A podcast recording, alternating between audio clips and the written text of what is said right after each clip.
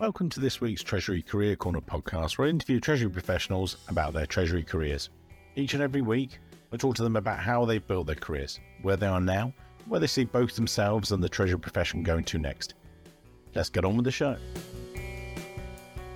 This week's show, delighted to be joined by Tom Milligan. Tom has an amazing 30 year plus career in Treasury with some amazing well, different companies. So we've got mining, transport, logistics, anything and everything in, in Treasury. Tom's done it. So that's what we're going to go through.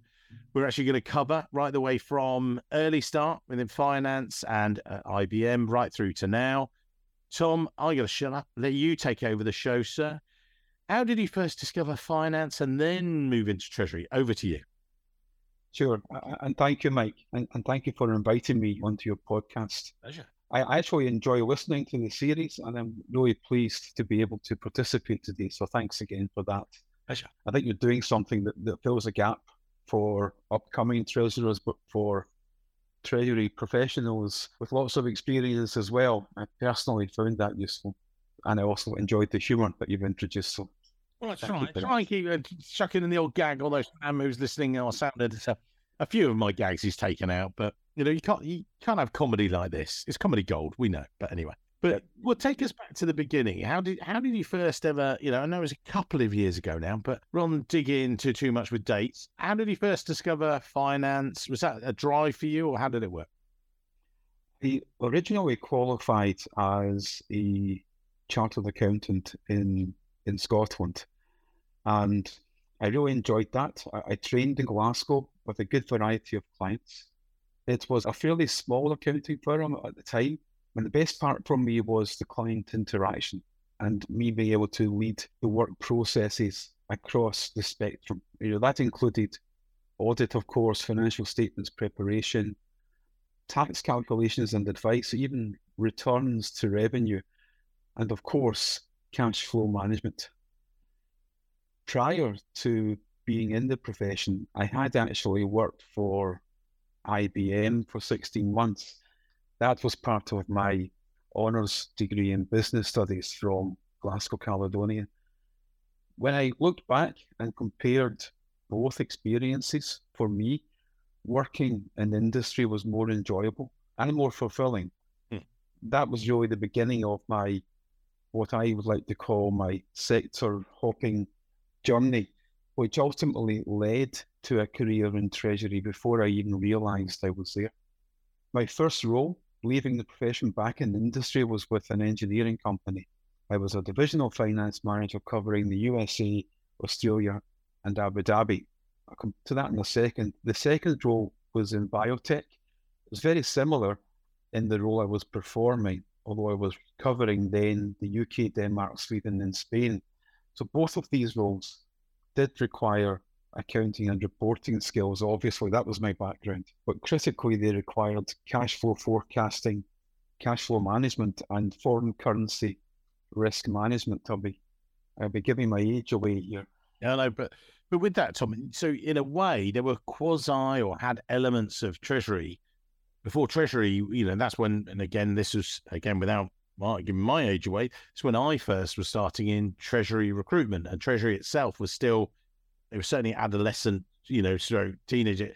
Treasury was starting to become a profession. The ACT was starting to was a different kind of form. That's the UK Association of Treasurers for our international guys. It was starting to develop, and you were getting, as you say, in those two roles, international exposure. But it wasn't actually called Treasury then, or was it starting to? It was beginning to. I think by the time I got to Stagecoach, they were actually looking for a designated treasurer. I left the biotech role to move into Stagecoach. And one of the key factors in obtaining that role was that when I'd been hired, one of my responsibilities was to take effectively 14 European currencies, again, giving my age away, this was pre the euro, and selling that surplus foreign currency into US dollars to flow back to the US for the purpose of profit repatriation, I guess, but funding the biotech R&D, which was predominantly carried out in the US. Right. So my role was to gather up the surplus, spot transactions, sell that into dollars and ship it back. What I did was to develop a consolidated cash flow forecasting model. And then was then I arranged hedging lines with close banking counterparties to sell that surplus currency forecast forward. So right away, I was involved with counterparty credit risk. That was on my radar right away. You know, would those counterparties be there, be able to fulfill the transactions I was signing up?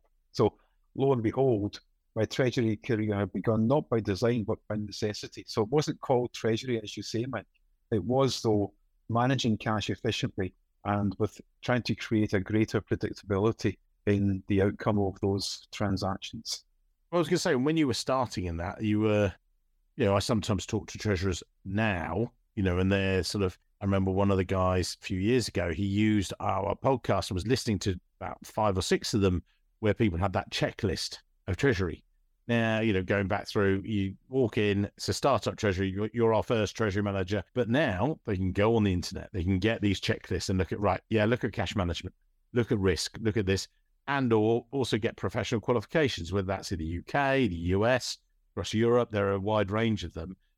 You were going into it without that framework, without the strategy. Was it then you were just relying on your accounting, finance sort of background to go right? Where's the cash and everything else? Or how how did it work for you?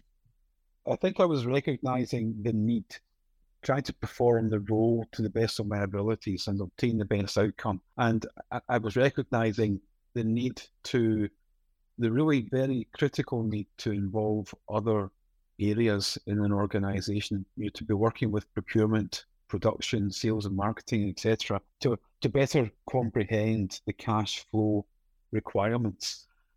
It was only once I reached Stagecoach and it was the role was stepping up back to some extent from finance and from reporting and concentrating solely on treasury, identifying treasury risks, developing treasury strategies, and on the back of those two actions, developing procedures to implement those strategies. Now, I didn't wake up one day with that ability. Uh, some of it was learned. Well, you wasn't. wasn't. There wasn't a magic wand, and that was it. You were.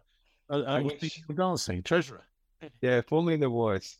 Um, I, I did in the early days with Stagecoach sit some of the ACT, AMCT exams. I sat those. A quali- that's a qualification I gained, and th- that was useful in helping to understand the, the building blocks, the blueprint, if you like, on a treasury policy.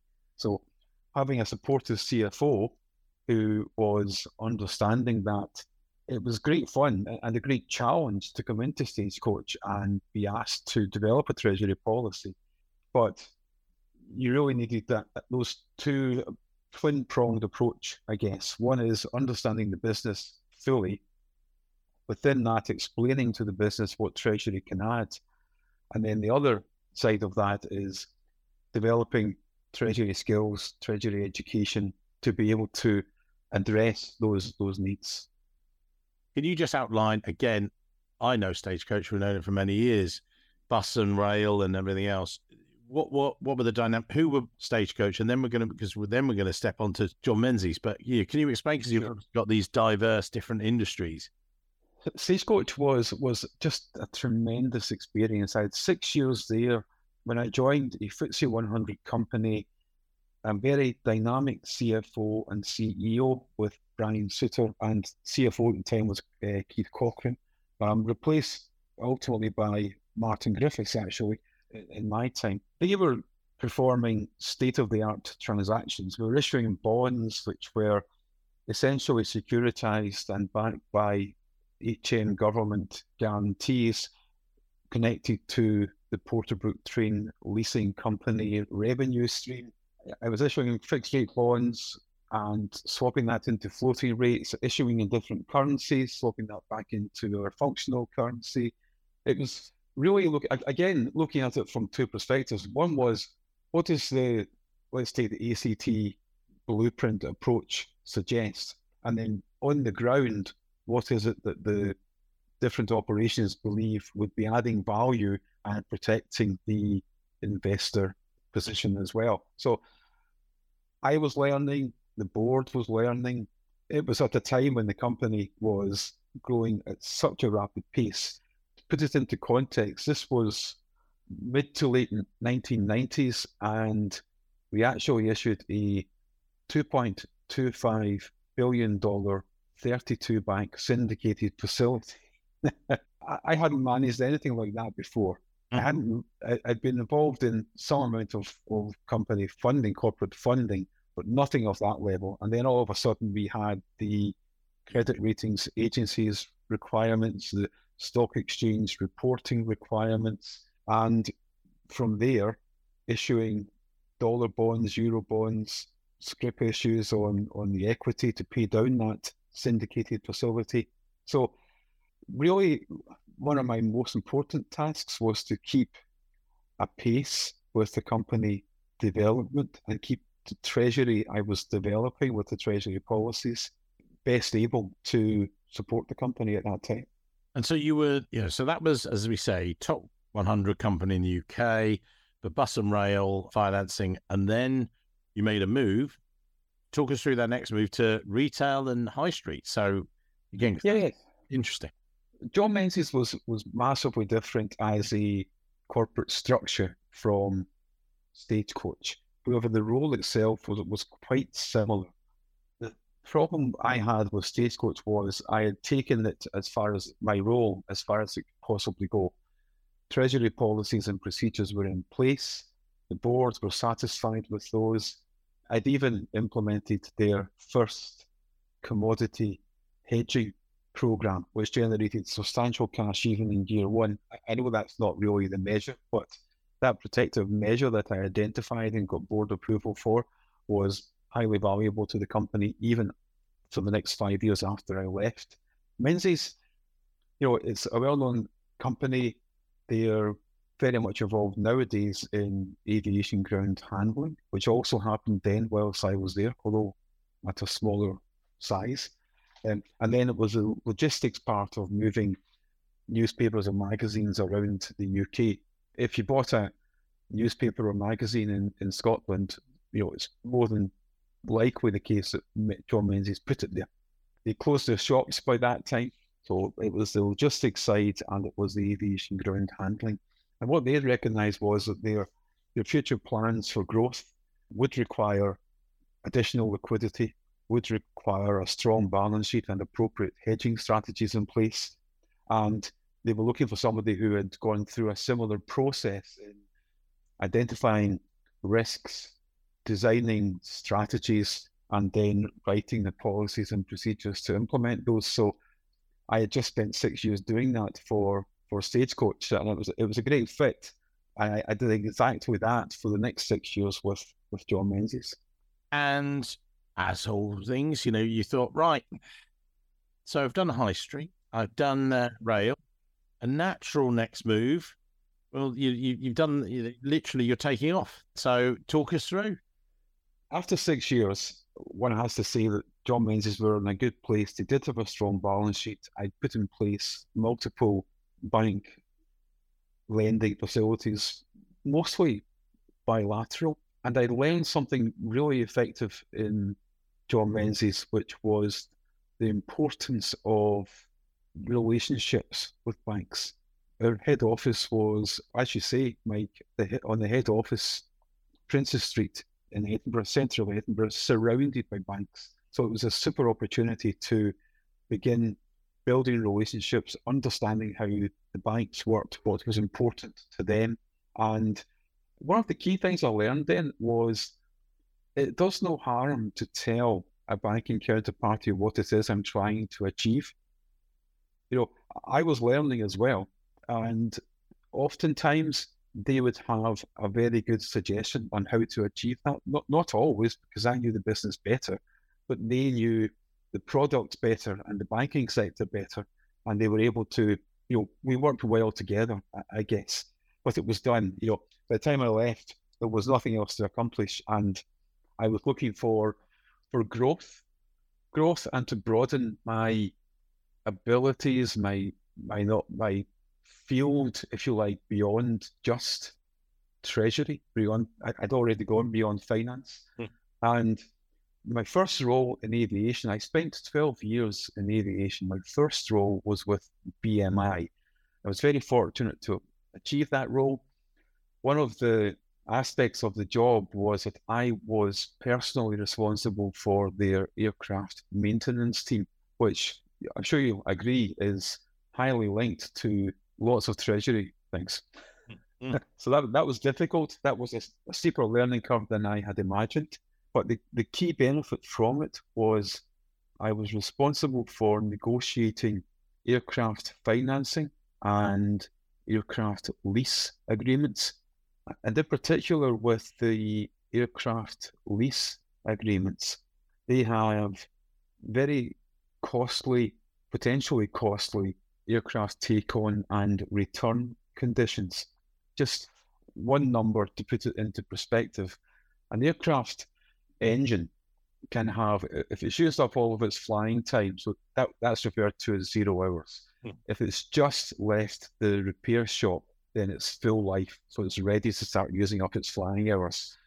To take a, an aircraft engine from zero hours to full life, that could cost around $15 million for a maintenance event.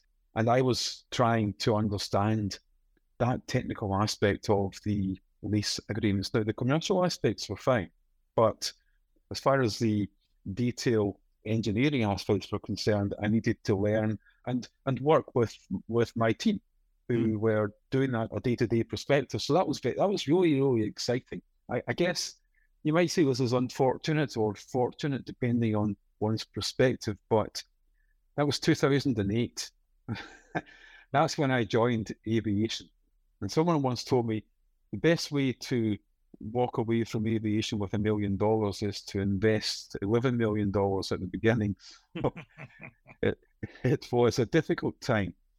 You know, there were commodity hedge portfolios in place. There was a, a large FX hedging book. Cash management was critical mm. to get that right for a company that was be burning through a lot of cash, operating in parts of the globe which they just couldn't fly anymore. Mm. It was at the same time as the I forget the volcano's name erupted. So there were all and, and aircraft were actually grounded. So there were all sorts of reasons why I suddenly found myself also micro managing the accounts payable payment runs because mm. I needed to ensure that we had appropriate liquidity you know, this week, next week, next month, etc. I, I had a really good team. There was one person in particular there. I we actually designed a whole new cash flow forecasting model to incorporate such things as when people, when you or I, anyone listening buys an airline ticket, you can generally buy those up to 12 months ahead. So we were forecasting cash flow up to 12 months ahead. And trying to understand from mm. history and from our marketing team when we can could anticipate that the revenue would the cash would come in for the revenue for the flight which had been forecast in late in the latest budget. So we developed something quite technical which seemed to work accurately enough to give us the ability to you know approve payment runs for accounts payable, to be paying pre-delivery payments for aircraft, etc it was a great it was a great fun, but a, mm. quite a stressful time as well, I guess. And then, if that wasn't stressful enough, you thought, hmm, bit more aviation, please. A wider role, bigger role. What came next? It's always been a, for me growth. Where can I grow next? If if I can't grow in, in treasury or in financing, which I've, I will always try and do, is, is there somewhere else? And Aer Lingus, based in Dublin, came up with this role, which was actually managing insurance and tax and treasury also. Now, I would say, I, I do say this, I've enjoyed all of my roles to date uh, and the variety of sectors that you mentioned, but I always say my six years at Aer Lingus in Dublin were the most enjoyable and, and fulfilling. Ireland, as you know, has two very successful airlines. Hmm. Um, it also has the world's largest aircraft leasing sector. It's just a, it was just a great place to be. I loved my roles there.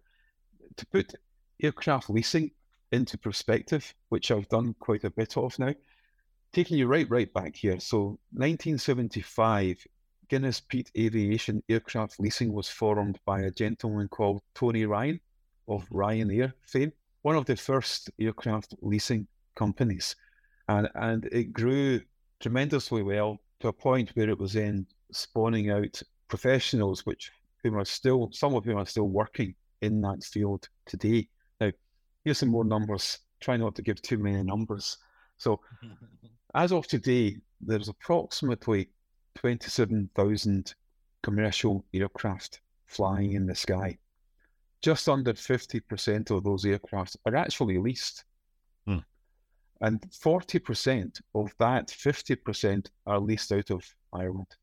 That's how important that's how important that business sector is. We're talking, I don't know, leased aircraft flying today, market value probably well over 300 billion US dollars. Now, there's multiple lessors working in Ireland today, but what that's resulted in, for me in my role as treasurer for Aer Lingus, I had a, a business infrastructure with a historical expertise um, second to none. There were tax professionals, aircraft experts, and the country has a justifiable pride in its aviation sector. And it does support it with tax advantages as well, I, I guess. But that that's all fine. So I, I was hired for the role. An excellent CFO. He had a tremendous reputation. He inspired people to reach beyond their comfort zone, and that's that's something I've always wanted to have in my treasury career. So that was great for me, and I was continuing to try to connect with all parts of business. Some context in that would be it manifested itself when I was part of a small team, team of two, charged to create from scratch an aircraft leasing company. So that that involved all of my skills: finance, treasury, tax, operational learnings that I'd made over time. And we went out. We, we first of all, of course, we obtained board approval for our plans. We arranged aircraft purchase and delivery, aircraft financing. That aircraft financing did and usually would have security over the aircraft and the lease rentals. And then we leased those aircraft, we, leased them out. And then the final part, which I had some experience of then, was managing the aircraft maintenance events, trying not to lose, lose the company's shirt from costly events that needed to be funded appropriately. Mm-hmm that was the big reason for going, and it worked out very well. That I, I did grow my my knowledge base and my skill base beyond treasury, which allowed me to better perform my treasury role. Oh, I've seen this with a few other treasurers, but certainly when you get to that level of expertise, that you're adding value because of the, I call it, you know, I've called it sometimes Treasury Plus. So you do you know, you get to your role as treasurer and then it's treasury plus you've got these skills plus this, plus this, and you've got these understanding, these, and it becomes less of an inward role, which I think treasury by its very nature, again, turn of the century, you and I, when we was sometimes a bit more inward, then it becomes much more outward and, you know, the linkages across the company. Now, certainly with you, you then, you know, stepped up another gear. You know, you'd had a, a team at Aer Lingus you made an international move, but again, it was a sort of a step up in terms of, you know, definitely Treasury plus plus plus. Can you talk us through that? I've always taken the approach to perform Treasury better. I have to understand the operations better. Hmm. But Aer Lingus actually involved that, and again, I'm fairly repetitive in my, in my career approach. Explain to people what it is I'm trying to do and how I think I can best achieve that. And, and it's perhaps in some way trying to sell my idea to them, but I was always, I've always been open to a different perspective, another approach, which should be considered because, you know, that's why we have different areas so we can have different experts in, in each of those to provide help, support in achieving the, the best outcome. yes, it was Treasury Plus, but that makes the, the core Treasury part perform that much better. Yeah, you've got to have that as it's sort of in your back pocket per se and stuff. So, talk us about then the, the move to you know internationally. You know what what what drew you to that and what happened next? Yep, we'd had the takeover of Aer Lingus. They, they were now entering into the IAG group. Hmm. Their everything was in place, and to add some perspective, both BMI and Aer Lingus flew at that time 65 aircraft. Hmm.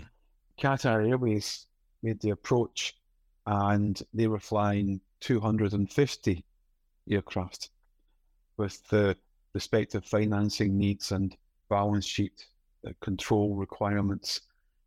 And then they were adding on to that, here we go again, Mike, an additional growth opportunity to to manage their fuel procurement program. Now, at that time, they were spending just over five billion US dollars on fuel per annum, and I was responsible for managing that and a team of fifty. Just relax, put your feet up. It's great fun. I, I never knew how interesting the annual uh, RFP for fuel procurement could be. It's a challenge. There's value to be lost or won there. Again, they're, they're a really good team. It's a really well run company. And it was a good learning curve for me. And that was my largest team uh, with 50 people in overall, you know, improving my, always improving, improving my, my management skills, my networking within Qatar Airways locally, also, you know, meeting with the Ministry of Finance. I actually had the, the good fortune to join the aviation body treasury committee as well, which was which was great fun. IATA, eh, sorry, I was couldn't remember the acronym in there. The IATA treasury, treasury committee, and then you know interacting with other treasurers um, from other airlines who lo and behold, are experiencing very similar issues to what I was experiencing. And within the realms of allowability, sharing our solutions and, and trying to get you know best practice spread throughout the industry. That that was great fun. And you did that, and what, was it like? I talked before about Treasury can take you around the world. You know, you'd you'd made the moves from the UK, then you'd you know, headed out to Ireland, and then this was a move to Qatar. What what was it like for you embodying that treasury? Because I know that you loved it as well, didn't you? Yeah, we had we had a great time. It's very different. I found working in treasury in the UK was quite different from working in treasury in, in Ireland. Was quite different from working in treasury in the Middle East. So one has to take time and understand local cultures and be polite towards that and work within whichever boundaries are, are being set. Ways of raising finance in the Middle East can be quite different from raising finance in in the UK or the US, and, that, and that's fine. It's it's no better or worse. It's just different. I'd highly recommend to anyone if they have the opportunity. Treasury is a very transportable skill. If people are prepared to to grow their knowledge base be, be open to understanding different industries, then they should definitely take that and, t- and take it t- to travel with as well. And then you return to the UK. Talk us through the next move. So three and a half years with Qatar Airways, the peak of COVID, family reasons, it, it just wasn't tenable to to stay away so far any longer. So I, I, I resigned there and returned. I was all again fortunate. I joined First Quantum Minerals, the, the sixth largest copper mining company on the planet. Some smaller mines, which they're running down, but three main mines, two, two in Zambia and one in Panama. The most, the youngest is Panama, and that cost somewhere between six billion and seven billion US dollars. It took several years to complete, and has been running fully since September 2019, I think it is. There was a COVID in- interruption, but other than that, it's one of the best run, if not the best run, copper mines on on the planet. So what did I know about copper mining or any kind of mining before joining First Quantum? Yeah, that's correct. Your assumption is quite correct. Nothing. I, you know, I'm never slow to to admit that. When I joined aviation, after one week with BMI, I went on a week long aviation finance course. When I joined First Quantum, I went and took an online mining course, which I passed well, and, and then started speaking with people. Everything we need as treasurers is out there. It, it's just taking the time to work out how best to achieve it. Some of that, you know, taking an on, online mining course, you have to put in the hours yourself. You know, it, it's hard, it's cold, it's dark, it, needs to be done. the, uh, the other part of that is getting out, you know, and visiting the mine sites. You know, I've been very fortunate to be in Panama multiple times, Zambia multiple times, touring the mines, talking to people locally, trying to understand better their processes, where their hotspots are, always with a mind to how can I make this run better? What could we what could we be doing here? Do we need to change the banking service provider? Do we need to manage this liquidity more strictly? Or what cash requirement is around the corner that I can be planning for, my team can be planning for to enable this mine to run to its best without any interruptions.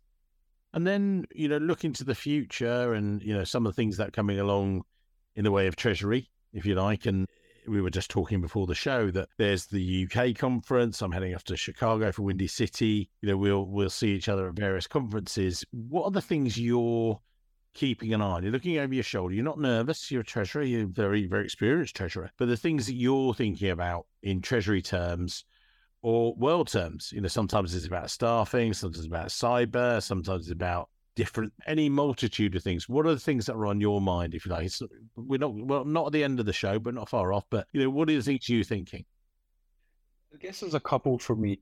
Yes, I, I come on to ESG in a moment, but before then, the last few years, I believe, have seen a shift in treasurers and CFO, CFOs' concern on where liquidity comfort is coming from. In the past, we could rely on cash in the bank, of course, so long as you're ensuring appropriateness of the counterparty credit risk mm-hmm. and things like a revolving credit facility. Now, I think if you were to look across all industry sectors and ask what did they do when COVID hit hard in 2019, if they had an RCF, they probably drew that RCF down fully and put the money in the bank. Better to have it to hand, you know. Mm. But is that exchanging one concern for another? You know, the concern of would the RCF funds be available for, or would they be prepared to be made av- available for? Is that cash going to be secure in the with the counterparties it's been placed with? So I think there's a, a definite shift there in how corporates will be providing their liquidity over the over the coming years. I'm not saying I have the answer to it. I, I just think depending on the circumstance, there might be a different approach taken. I also, you know, with First Quantum, I keep using the word treasury can be a, a great career, and it, it, has been and is being for me. In in my three years with First Quantum, you know, we had two years of consecutive credit ratings upgrades. I managed to successfully worked with the team there to issue a $1.5 billion fixed rate bond. I also arranged a $2.9 billion 15 bank syndicated loan facility, plus some other loan financings. Looking on that, I think it's just being being ready and be open for new experiences. That just because it was different doesn't mean that I couldn't go in and be successful. I was fortunate to get to some quite a few fixed income investor conferences for First Quantum representing the company. Even in March this year, I attended a, an equity conference with our CEO and the IR team representing the company there. And this is a good segue, I guess, into ESG. Over the last couple of years, but that's been a, a very, it, it moves from not really being discussed to a hot topic to, yes, now it's discussed, but investors are becoming mm. more sophisticated in their understanding of what corporates can do. We're talking about First Quantum at the moment. Copper is a critical mineral. We can't have a greener environment without companies like First Quantum producing copper. It's just necessary. A, a battery operated car uses three to four times as much copper as a combustion engine car, for instance. You know, wind power needs a lot more copper. So what corporates will, will be doing is, to the best of their abilities, reducing the, their carbon footprint. But I think there's limits. I think we're learning there are limits to what can be achieved. Hmm. On the S and the G side, First Quantum again, we're very forward looking. The CFO who hired me put in place a an ESG manager who does a tremendous role and it, it's having the time and resource to understand the corporate's footprint for environment, environmental, social, and governance, and then be explaining to investors and to banks what the company is is doing about that. It, it's a it's a great area. It, it's going to grow. I'm, I'm quite certain of it. Will we ever get to the point where investors only invest in zero or, or net zero carbon emitting companies. I, I don't believe personally that's possible. But certainly not the technology isn't there to provide that today. But it's but it it is important. Corporates recognize that. And guess what? That, that also impacts Treasury. The Treasury will need to understand it as, as best they can. And so, as we wrap up the show, as we do each and every week, we'll put your LinkedIn details in the show notes so people can, expand your LinkedIn network, if you like. What takeaways are you going to give to the audience listening today? What, what sort of what are things they should be thinking about if you're early stages of your career, maybe mid or late, or you know, what are the takeaways that you would give to someone? You've heard the show a few times, so you've heard, had this closing closing piece. What what are you going to give? For me, I, I might be being repetitive, but it's critical for anyone working in Treasury just entering as a newbie or having been here for two or three decades, not to see Treasury as a standalone discipline. It cannot be successful if it doesn't fully integrate with the other parts of any organization. Always consider business need first and, and then try to understand how Treasury could add value. It, it's a process. Hmm. With that understanding of added value potential, socialize any proposal to the impacted areas for their input. It's not going to happen until the positions are aligned and agreed upon. And then education. I think education is important, but that doesn't need to be of just in treasury. I think I've demonstrated, you know, I've taken education in, in mining, in aviation financing, it all helps. It all helps perform one's role that much better. Thank you, sir. So yeah, not standalone, adding value, and we've got other bits there as well about education. So yeah, just you'll get loads of value, you guys listening today. Thank you very much, sir. And we'll put your LinkedIn details in the show notes.